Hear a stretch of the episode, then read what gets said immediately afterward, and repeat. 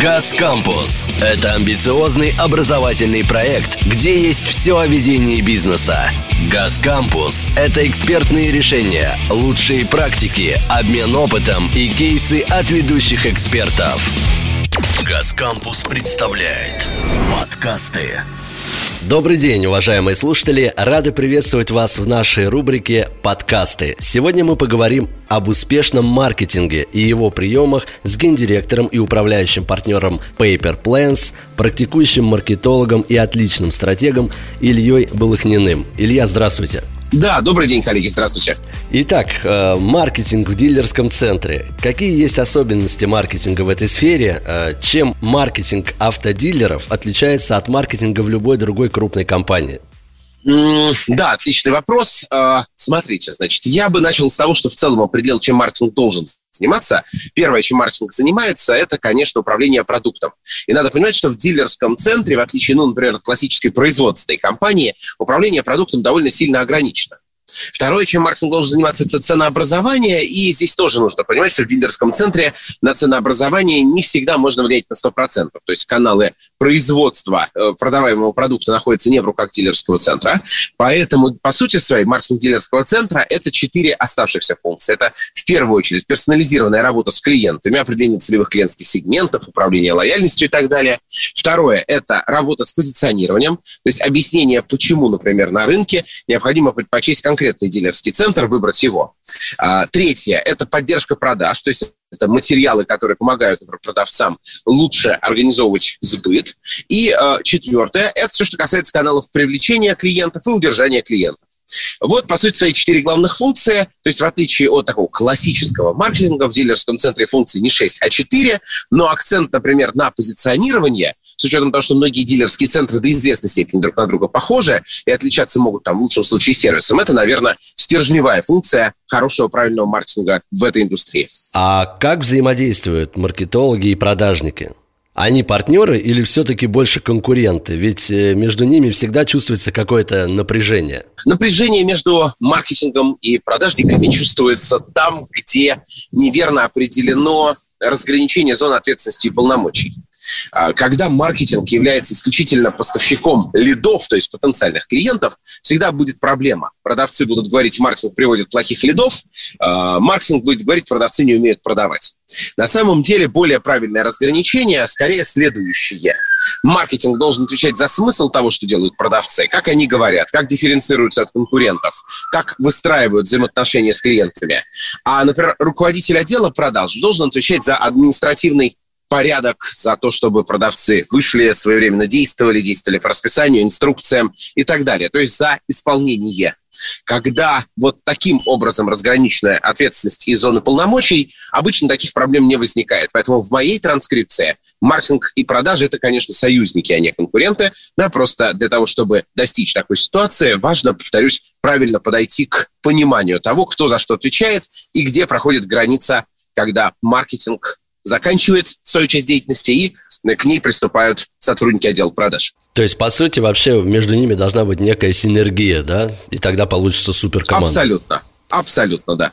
Илья, а был ли у вас опыт э, работы в маркетинге для автодилеров? Может, э, разрабатывали какую-то стратегию для автомобильной компании? Да, вы знаете, был я называть сам дилерский центр по договору о неразглашении не имею права, но это довольно крупный игрок рынка, а, в основном в Москве представлены, причем в очень разных ценовых категориях, начиная от э, бюджетных и заканчивая премиальными и даже там сверхпремиальными марками. А, нам довелось для них разрабатывать стратегию, основанную на данных и нацеленную на персонализацию взаимоотношений как с э, частным клиентом, розничным, классическим, так и с корпоративными заказчиками, поскольку клиент работал в том числе с корпоративными автопарками и поставлял в них, например, либо грузовые автомобили, либо э, автомобили коммерческие, ну, там, не знаю, для массовой перевозки людей, например.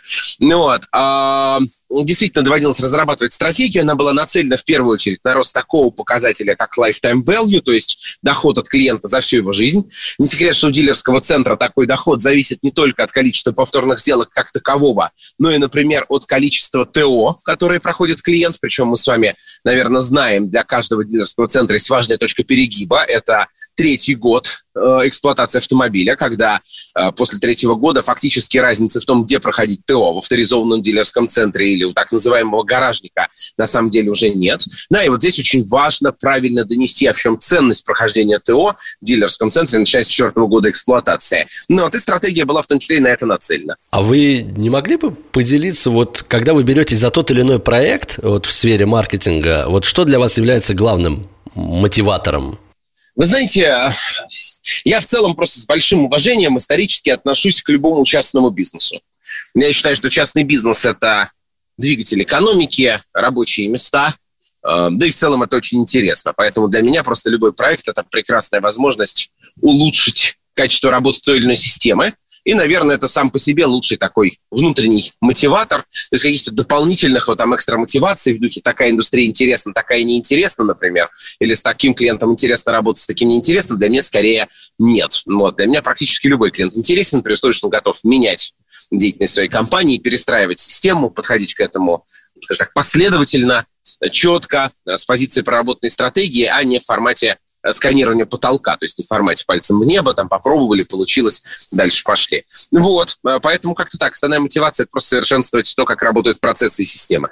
А влияют ли результаты а, вашей работы вот непосредственно на то, кто является представителем того или иного бренда, для кого вы разрабатываете компанию? Вы знаете, да нет, на самом деле нет. Просто иногда, знаете, бывает такое, что вот один представитель как-то неправильно все изложил, результат один, потом другой, результат выстреливает совсем по-другому. Вы знаете, для меня, когда консультанта отдельная часть работы помочь любому визави грамотно все изложить. Я считаю, что если кто-то что-то неправильно изложил, это я неправильно спросил. Тогда поделитесь э, кратким кейсом для успешного маркетинга в дилерском центре. Ну, смотрите, я бы, наверное, так сказал. Чтобы маркетинг в дилерском центре был успешным, нужно найти ответ на четыре вопроса.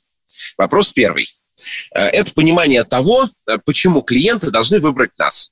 Формально ответ на этот вопрос сводится к тому, чтобы понять мотивы, исходя из которых клиент совершает выбор. Таких мотивов базисно 6. Мы можем быть самыми дешевыми, мы можем быть самыми большими с точки зрения возможностей нашего там, потенциального парка машин, которые мы продаем. Мы можем предоставить какие-то инновационные решения, которые пока никто не делает, например, за счет хорошей технологической обеспеченности дилерского центра. Мы можем быть очень быстрыми, условно, в час сдал машину, в два забрал.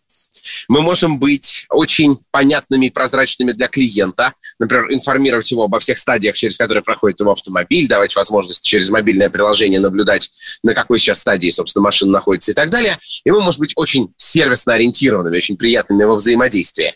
На стыке вот этих вот факторов выбора э, и Э, на некой такой интерференции или стыке с тем, что предлагают наши конкуренты, мы должны понять таким образом, какими должны быть мы. Второй вопрос, на который необходимо ответить, это а кто наши клиенты? Да, и э, как они себя, в принципе, ведут. Здесь очень сильно помогает качественное ведение клиентской базы, ну, например, в CRM-системах. Третий вопрос, на который нужно ответить, это через какие каналы клиенты должны к нам приходить. Здесь помогает такая концепция, как Customer Journey. Я ей могу рассказывать часами, но я думаю, что наши слушатели с удовольствием сами загуглят, если им будет интересно. И четвертый вопрос – это вопрос того, как нужно выстроить процессы продаж. Проще говоря, с какой периодичностью, с помощью каких речевых модулей или там скриптов, особенно если это э, эконом, например, класс салона дилерского центра, мы должны с клиентом взаимодействовать. Вот, в принципе, поиск ответов на эти вопросы, желательно основанный на четких количественных данных и на системном подходе к анализу, он позволяет правильно к маркетингу подойти. Ну и на самом деле, когда мы вот с клиентами из индустрии автомобильной работаем, мы примерно на эти, на эти четыре вопроса ответы и отыскиваем. Спасибо большое, Илья. Это действительно очень увлекательная сфера маркетинг дилерских центров, да и вообще в целом маркетинг, тем более сейчас, на сегодняшний день, рынок действительно перенасыщен предложениями, и здесь надо каким-то образом выделяться. А, спасибо вам, хорошего дня. Спасибо. До свидания, всего доброго. Ага, удачи всем. С нами на связи был Илья Балахнин в рамках проекта подкасты от Газ Кампус. Я с вами прощаюсь. До новых встреч. Подкасты.